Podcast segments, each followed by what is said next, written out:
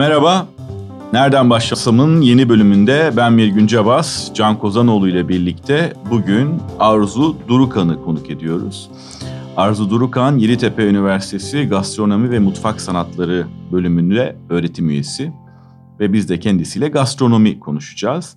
Ama Can'la konuşmayı en çok sevdiğimiz gastronomi alt başlığı olan yemek tarifleri değil. Maalesef. İkinci en çok sevdiğimiz kültür tarafını konuşacağız. Evet, ama o tarafını da çok seviyoruz. Evet. ikinci en çok sevdiğimiz tarafı dedim o yüzden de. Yemek ve kültür, gastronomi ve kültür, gastronomi ve antropoloji bunları konuşacağız. Hoş geldiniz. Hoş bulduk. Çok teşekkür ederim. Önce bir hızlıca gastronomi nedir? Bunu tanımlayarak başlayalım mı? Tabii. E, gastronomi e, bir, bir tek şey değil. Altında bir sürü e, bilimi, multidisipliner bir e, durum aslında. E, çünkü sadece yemek değil, yemeğin tarihi, bilimi, e, kültürü, ekonomisi, politikası her şeyle ilgili olan bir bütün gibi görmek lazım. Ee, bölümümü söylerken gastronomi mutfak sanatları dediniz. Ee, İngilizce'de işte culinary arts diye e, bu çok tartışılıyor. Gastronomi ne, culinary arts ne falan diye.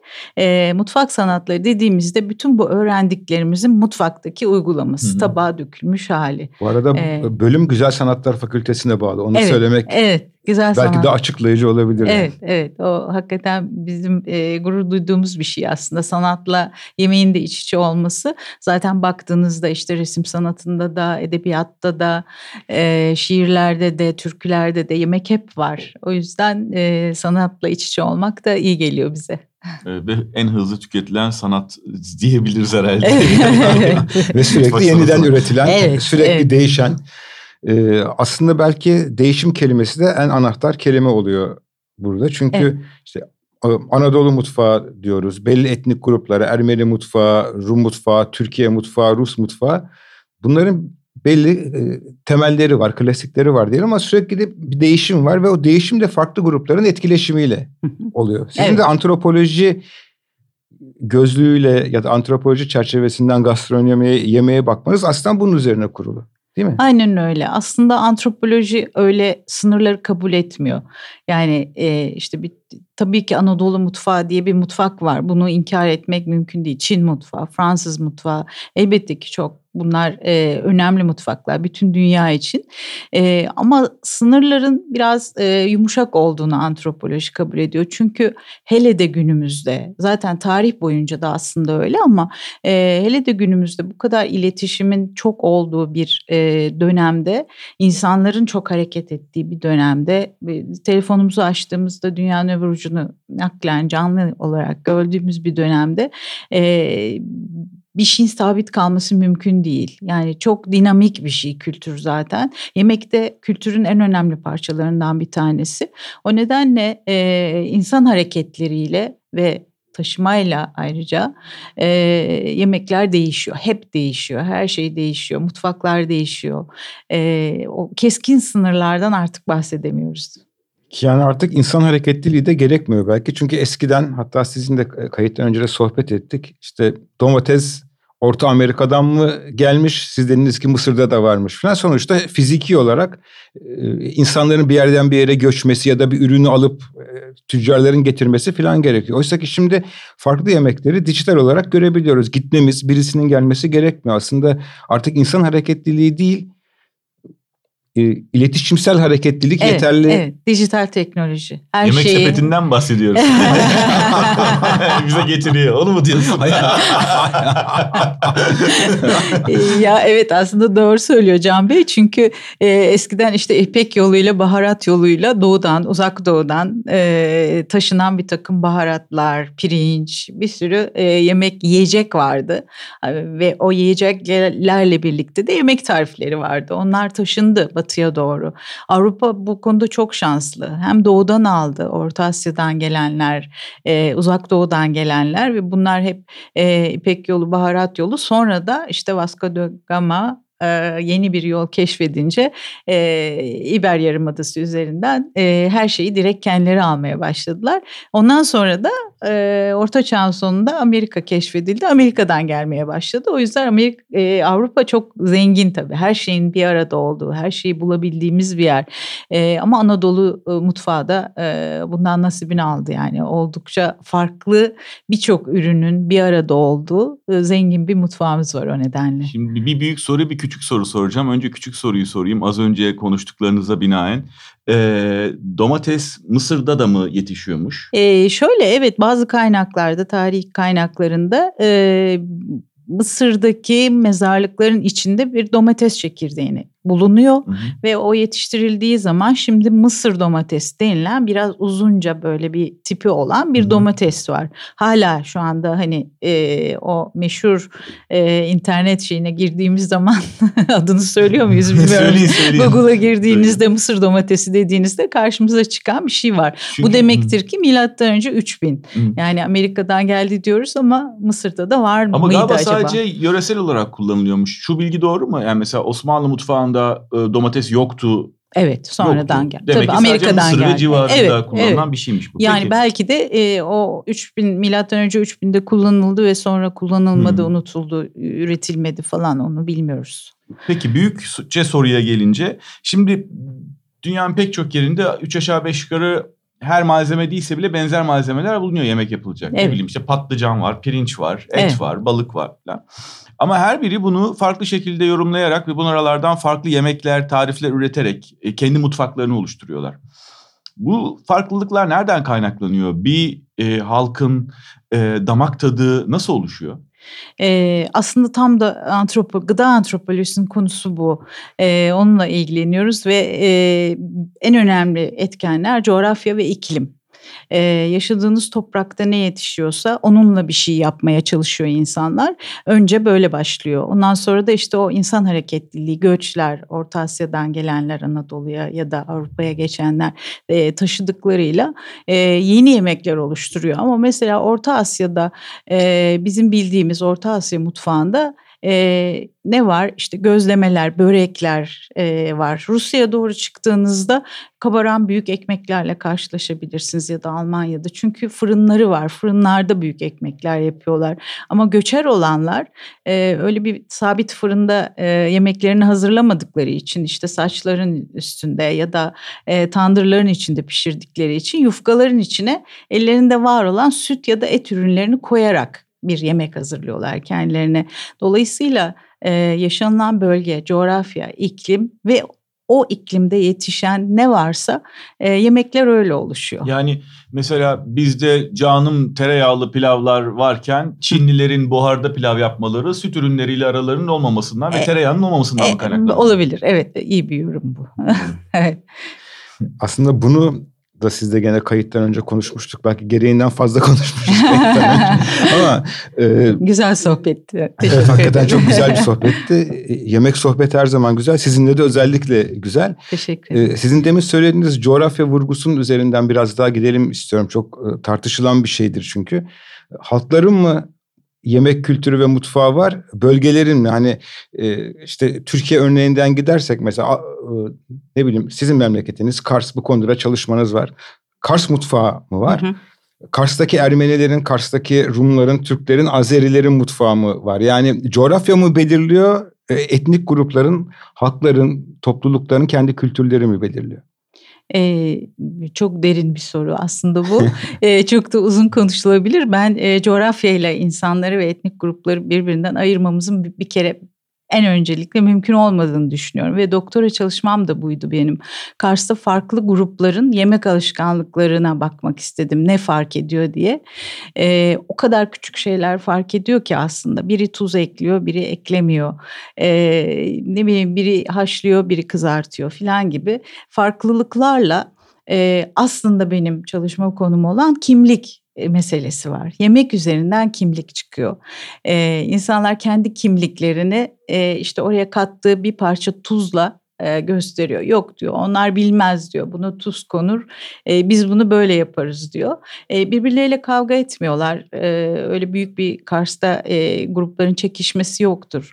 E, ama e, asla yemeklerini kabul etmiyorlar mesela. Kendilerini mutlaka o, o pişirme tekniğiyle, içindeki baharatıyla bir şeyle ayırıyor. Yemekler üzerinden kimlik oluşturulduğunu düşünüyorum ben. Ee, Anneler ve, gibi yani. E, Anneler de öyledir ya mutlaka kendilerine özgü bir şey vardır iyi yemek pişiren annelerin. ve Tarif vermez anneler. Vermez. Yani o onun hani başkası onu yapmadığı için onun yaptığı yemeği kendisininki gibi yapılmış saymaz. Falan. Evet evet yani ben, ben bilirim e, annem ve annemin arkadaşları çok güzel yemek yaparlardı. Hani tarif almaya çalıştım bir şeye eksik verirler illa yani vermezler e, yanlış verirler ki o işte e, Dilek teyzeye ait Alamet bir börek olsun. Tabii yani onun gibi hiç kimse yapamaz denmesi için aslında bu işte o etnik gruplar için de aynı şey. E, gruplar da kimliklerini oluşturmak için kendilerine özgü bir takım detaylar e, yaratıyorlar diye düşünüyorum ben. E, çünkü yemek kimliktir, önemli bir kimliktir. Göçle ilgili de biz sizinle konuştuk mesela. İnsanlar göç ettikleri zaman e, birçok şey değişiyor hayatlarında. Eğitimleri, çocuklarına aldırdıkları eğitim değişiyor, sağlıktan faydalanmaları, oturdukları mekanlar, üstlerine giydikleri hayat şekilleri, hayata bakışları her şey değişiyor ama buzdolabını açtığınız zaman hala memleketten gelen peyniriyle sucuğu dolapta duruyor. Ee, yani ben de onu şöyle tanımlıyorum kültürlerini buzdolabında saklıyorlar diye düşünüyorum göçenlerin. ama saklarken de bir yandan ister istemez zaman içinde değişiyor tarifler. Yani ben özellikle son 10 yılda 15 yılda biraz bu YouTube videolarının e, işte belli televizyon programlarının falan çok izlenmesi, yaygınlaşmasıyla hani orada kendini pratik insan olarak göstermeye çalışan e, bazı insanların da bayağı yüksek izleyici sayısına ulaşmalarıyla mutfağın böyle değişmeye başladığını düşünüyorum. Hani ne yönde değişiyor? E, en orijinal, biraz daha ağır, biraz daha zorlayan tariflerin kolaylaştırıldığını, pratikleştirildiğini, yeni malzemelere uyarlandığını ki bu kaçınılmaz bir şey. Evet. Çünkü biz de yani şimdi e, kusura bakmayın sizi konuk ettik yemek olunca benim çenem düştü tabii, ama. Tabii lütfen ne güzel. Şimdi ben çok klasik Adana tarifleri olarak diyelim ki Şimdi yaşasa 100 yaşında olacak insanların yaptığı yemekleri biliyorum tarif Hı. olarak. Annemler, annemlerin kuşağı filan. Tahminen onlar da yaşasa 150 yaşında olacak insanlara göre belki tarifleri biraz değiştirmişlerdi. Bunu bilemiyoruz. Onun için hani e, biraz daha kitleselleşmeye çalışırken bu dijital ortam rekabetinde ha tam otantik yemekleri yeniden keşfettik derken biraz o tarifleri de değiştiriyor muyuz? Ya diye. bu değişimin e, kaçınılmaz olduğu muhakkak ama bugün için değil. Bence yüzyıllardır değişiyor aslında. Yeni gelen ürünler, yeni gelen insanlar, yeni tarifler oluşmasına sebep oluyor. Zaten tariflere baktığımızda biz e, o toplumla ilgili bir şey söyleyebiliyoruz, toplulukla ilgili bir şey söyleyebiliyoruz, yapan insanla ilgili. E, çünkü çok ele veriyor. E, yine konuşmuştuk. E, Güneydoğu mutfağına baktığımız zaman e, tabağın içine baktığınızda her türlü rengi görürsünüz. Eti, e, hamur işi, işte karbonhidratı, proteini hepsini aynı tabakta görebilirsiniz. Ama biraz batıya doğru gittiğinizde e, daha sade tabaklar görünür. E, bunun sebebi de işte o aslında e, İpek yolu, baharat yolunun e, güneyden geçmesidir.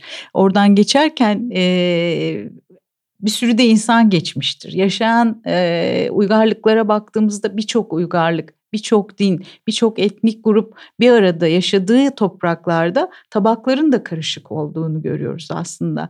Yani yemeğin tabağın şekli ve içindekiler e, o e, alanda, o coğrafyada yaşayan insan çeşitliliğini de gösteriyor.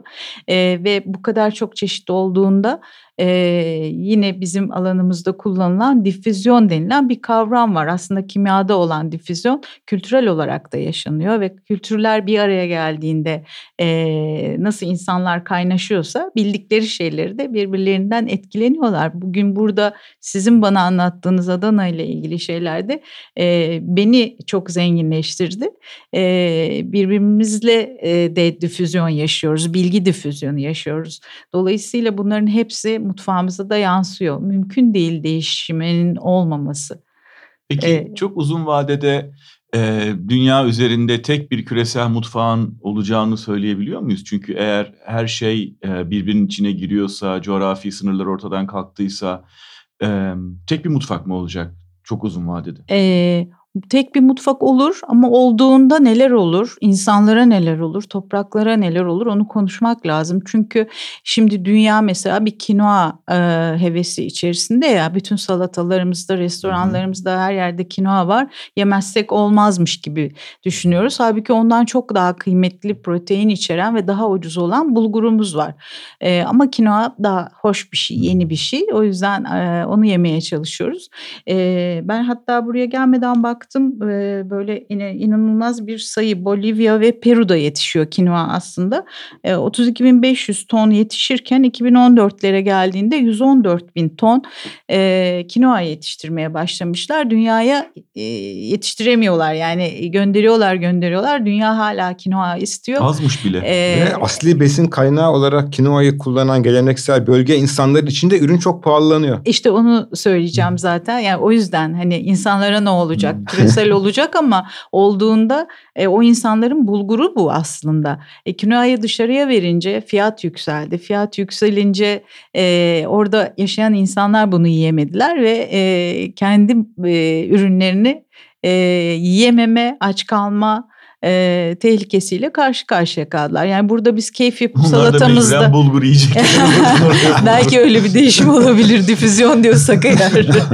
o yüzden hani küresel olabilir tabii ki. Her yerdeki her şey elimizin altında e, çok kısa bir süre içinde her şeye ulaşabiliriz. Ama ulaştığımızda geldiği yerde başına neler geliyor, o insanların başına neler geliyor bir düşünmek lazım. Aslında biz bunu biraz yerel olarak da yaşamıyor muyuz? Yani Siyez, Kavılca, Kara Kılçık buğdaylarının Değil son mi? birkaç yılda yeniden keşfedilmesinden gireyim. Aynı zamanda siz gıda mühendisisiniz. Evet, yani evet. gıda mühendisliğinden antropolojiye uzanan dışarıda bakınca da çok imrenilen bir kariyeriniz var. Ha, teşekkür ederim. Oradan yola çıkarsak Hakikaten konu çok başka bir yere gidiyor ama yemeğe gelmişken sorayım. Bu 7 DNA'lı buğday, 14'lü buğday. Şimdi bunlar çok fark ediyor mu sağlık açısından? Gerçekten tarafsız olarak soruyorum merak gidermek için. Ee, Valla e, sizin ne kadar inandığınıza bağlı olarak değişir. Şimdi mesela biz organik de çok konuşuluyor.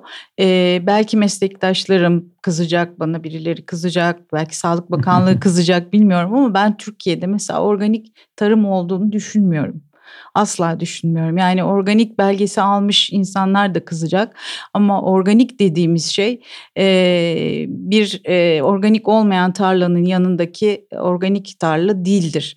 E, çevreden çok etkilenir, e, hava, kirliliğinden etkilenir, e, kuşun getirdiği bir şeyden etkilenir, böceklerle taşınan şeyler o organikliği bozar. Sonra o belgeyi aldıktan sonra denetim mekanizması iyi çalışmıyorsa e, ne yazık ki işte üreten kendini değiştirebilir, her şeyi değişebilir. O yüzden hani e, o konu te- tehlikeli bir konu benim açımdan.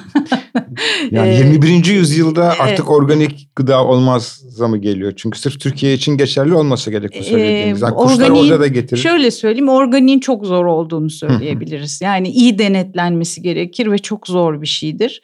E, o yüzden de hani e, buğdayla ilgili de e, çok çalışma var, çok iddia var. E, ama e, hani ben kesin bir şey onunla ilgili söyleyemeyeceğim. Peki e, bizim Can'la konuşmayı çok sevdiğimiz konulardan bir tanesi de diyet meselesi. Aslında bunu başlı başına bölüm bile evet. yapmak istiyoruz. Belki tabii. oraya bir giriş olur. Şimdi diyet meselesinin de tabii e, sağlıkla ve beslenmeyle alakası olduğu kadar kültürlerle de ve işte çağımızla da bir alakası var. Çok genel olarak sorayım size. E, diyetler konusunda ne düşünüyorsunuz? E, şöyle önce cevap vermeden önce şunu söyleyeyim. Ben e, Yeditepe Üniversitesi'nde 12 yıldır varım. 10 yıl beslenme ve diyetetik bölümünde hocaydım. Doğru kişiyi bulmuşsunuz. 2 yıldır gastronomi bölümündeyim. E, gıda mühendisiyim tabii. Diyetisyen değilim ama diyetisyen e, hocalarımızla ve oradaki öğrencilerimizle bir 10 yıl geçirdiğim için e, diyet dediğimiz zaman bizim orada hep öğretmeye e, çalıştığımız şey şuydu.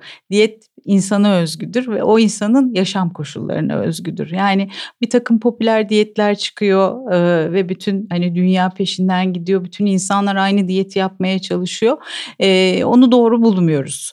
E, en azından biz orada bölüm olarak hiçbir zaman bunun doğru olmadığını söyledik. E, çünkü herkesin kan değeri farklıdır, genetik yapısı farklıdır, hastalıkları farklıdır, beslenme şekli, ekonomisi, cebindeki parası farklıdır. Herkese bunu yiyeceksin demek çok çok doğru bir şey değil. O yüzden de e, diyetler hakkında öyle düşünmüyoruz ama e, sağlıklı beslenme diye bir şey var tabii ki. Yani işte çok su içmek, e, karbonhidrat, protein, yağ e, oranlarına dikkat etmek, mutlaka ekmek yemek mesela, tam buğday ekmeği tüketmek, ekmekten uzak durayım, zayıflayayım böyle bir şey yok. Karbonhidrat da almalı ki vücut e, metabolizma çalışsın, e, yağını yakabilsin. E, o yüzden sağlıklı e, beslenmeyi diyetisyenlerle e, yapmak lazım diye düşünüyorum. Danışmak lazım diyetisyenlere danışarak sağlıklı beslenmeyi öğrenmek lazım. Şimdi siz e, moda olan diyetler deyince aklıma taş devri diyeti geldi. Evet. Şöyle bir şey soracaktım size oradan bağlayayım. Şimdi bizim yerel mutfağımız hani Türkiye'de yaşayan insan olarak bizim mutfağımız ne? Bugünkü mutfağımız. Bir öncesine Osmanlı mutfağı sahip çıktığımız taş devri var. İşte demin Orta Asya yemeklerinden bahsettiniz. Onların geldiklerinin Anadolu'da belli bir kültür var. Evet. Peki Selçuklu mutfağı diye bir şey niye bahsetmiyoruz? Yani bir arası yok mu? Anadolu'da yemek kültürünün zayıfladığı, yavaşladığı evet, bir dönem mi var? Kayıp bir yer var. Ee, şöyle kayıp derken e, e, kayıt yok. Yemek isimleri var. E, yiyeceklerin isimleri var ama tarifler yok. E, işte bulamaç var, ne bileyim trit var. E, bunların adı geçiyor. Nerede geçiyor? Mevlana'nın e, Kebir'inde geçiyor, Mesnevi'de geçiyor e, ya da Divan-ı Lugat Türk'te o süreçte yazılmış olan e, eserlerde bir takım yemek isimleri var e, ama tarif asla yok. Osmanlı'daki şansımız şu saraya alınan her şeyin e, belgesi çıkıyor. E, dolayısıyla içeriklerinde ne var, e, nasıl yapılmıştır diye tahminler var bazı tarifler de var ama Selçuklu ile ilgili böyle bir kayıt yok. O yüzden sanki kayıpmış gibi orada bir şey yokmuş gibi görünüyor. Ee, ama dediğim gibi yemek isimlerine sadece rastlanıyor. Evet çünkü hiç Selçuklu mutfağı lokantası falan gibi bir şey evet, görmedim. Yok. Kitapta hiç evet. rastlamadım. Bunu da hep merak ederdim sayenizde. Bunu da öğrenmiş olduk. Peki gelelim asıl konseptimize. Şimdi antropolojide kültür, kimlik, difüzyon, mutfaklara girdik, diyetlere girdik, organik üretime girdik. Çok geniş bir alan. Çok. Bizim de konseptimiz nereden başlasam? Siz e, hem ilgilenmesi açısından zevkli bu geniş çok kulvarlı alanda hangi alana önerilmesini e, yönelilmesini önerirsiniz? İki, ne okusak, ne seyretsek, nasıl Hı-hı. düşünsek? Ee, ben e, şey çalışıyorum, hafıza çalışıyorum e, yemeğin hafızamızda çok önemli bir yer ettiğini düşünüyorum. Küçüklüğümüzden itibaren belki anne karnından itibaren bilmiyorum.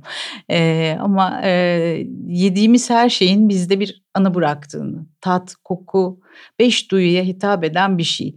E, bir de aslında mesela bir benim istatistiğim var. E, 7 milyarın üzerinde insan yaşıyor dünya üzerinde. E, ve e, düşünün ki eskiden e, İnkalarda, işte Yunan'da, Bizde Selçuklularda mesela iki öğün yemekten bahsediliyor hep. E, ama bugüne geldiğimizde diyetisyenler altı öğün, ara öğünler veriyorlar akşama, öğlene falan. Altı öğün beslenilsin, metabolizma çalışsın diyorlar. Ortalama üç öğün yemek yendiğini düşünürsek dünya üzerinde 7 milyarın üzerinde insan var. Bir günde 21 milyar kere yemek yeniyor. E, bu büyük bir rakam.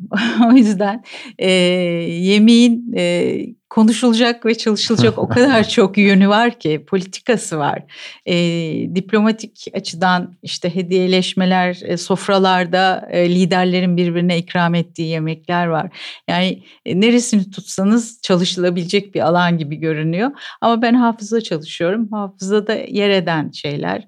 E, çok önemli tatlar ve kokular bizi eski hatıralara götürebiliyor. Ya da bugün aslında benim hani dinleyicilere söyleyebileceğim bir şey e, ileriye yönelik hafıza oluşturma diye bir şey var. Sofralarda e, iyi şeyler konuşmak lazım.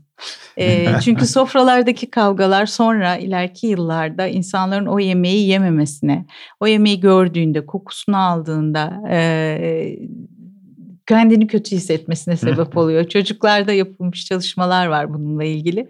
O yüzden de e, yemek iyi bir şey. Mutlu mutlu yemek, iyi şeyler konuşmak lazım yemekle ilgili. Kavgayı kahveden sonra edersiniz. evet, kavgayı sonra yapmak lazım. E, kitap olarak da ben e, bizim bir hocamız Sibel Özbudun hocanın Kuramlar Kuramcılar diye bir kitabı var. Antropolojik kuramlarını evet e, yazdığı bizim e, başucu kitabımızdır. E, hani biraz e, her şeyden haberim olsun diyenler için onu e, önermek istedim. E, onun dışında Orta Doğu Mutfak Kültürleri Sami Zubayda'nın bir kitabı var. E, o çok iyi bir kitap. Bizi anlamak için biraz bu toprakları anlamak için. E, 21. yüzyılda kültürel antropoloji Daniel e, Bates'in bir kitabı var. E, bir de Thomas Erikson'un Küçük Yerler, Büyük Meseleler diye bir antropoloji kitabı var. Bunlar okunduğunda zevkle okunuyor aslında. Çünkü dünyanın her yerinden örnekler vererek anlatılmış güzel kitaplar. E, herkesin bir fikri olacaktır diye düşünüyorum.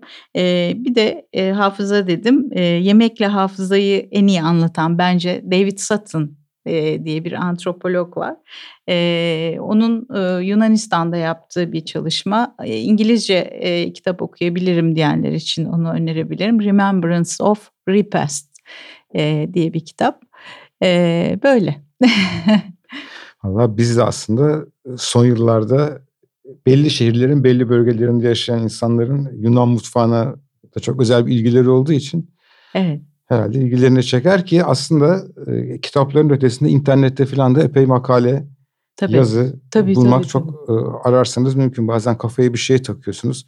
Gidiyor, gidiyor, gidiyor. Ondan evet, sonra da... Sonsuz bir şey çünkü Evet, güzel yemek belgeseller de var. Özellikle işte Netflix falan gibi platformlarda çok, yemekle evet, ilgili, evet. yemek malzemeleriyle ilgili, bölgelere özgü malzemelerin kullanımına ve üretimine dair evet. E, güzel izlenecek şeyler de programlar da var. Onlar da meselenin kültürüne, kültürel boyutuna dair güzel evet, şeyler anlatıyor. Yani yemeği, yemesi ben, de, tarihi de, antropolojisi de, her şeyde konuşması en başta. Ben Sibel Hoca dışında başka e, kitapta söylemedim aslında. Çünkü o kadar çok e, yazan, çizen var ki hani birini söyleyip birini söylemezsem ayıp olur diye düşünerek. E, ama dediğiniz gibi internete girildiğinde hepsine ulaşmak mümkün. Yani gıda yazıldığında, gıda antropolojisi, kültür yazıldığında bu kitaplara ulaşmak mümkün. Yani sizin de Kars'taki yemek kültürüyle mizah bağlantısını anlatan makalenize de ulaşmak mümkün. Dün akşam okudum da. Evet. evet o beklenmedik bir okudum. şeydi. Elinize sağlık. Sağ olun. Çok teşekkür ederim. Arzu Durukan çok teşekkür ederiz. Geldiğiniz e, için, anlattığınız için çok sağ olun. Çok zevkli oldu. Ben davet ettiğiniz için çok teşekkür çok ederim. Zevkle. Keyifle sağ Ayrıca olun. bize birer yemek kitabı hediye ettiniz. Bunu da söylemeden geçmeyelim. Yani biz karlı çıktık bu davetten. e, gastronomiyi e, anlatan küçük bir el kitabı o. Evet, DOS yayınlarından ee, çıkmış. E, Jean Vito isimli bir yazarın gastronomi kitabı. Gerçekten cep kitabı boyutlarında ama içeriği bir hayli. İçeriği güzel. Evet her şeyden biraz biraz bahsetmiş. E, zevkle okursunuz Aslında umarım. belki böyle bir kitaptan başlayıp evet. nereye yoğunlaşsam kararını bu kitabı okuduktan sonra vermek. Evet o da önerilir edilebilecek bir kitap. Tekrar teşekkürler çok Ben çok teşekkür ederim. Sağ olun.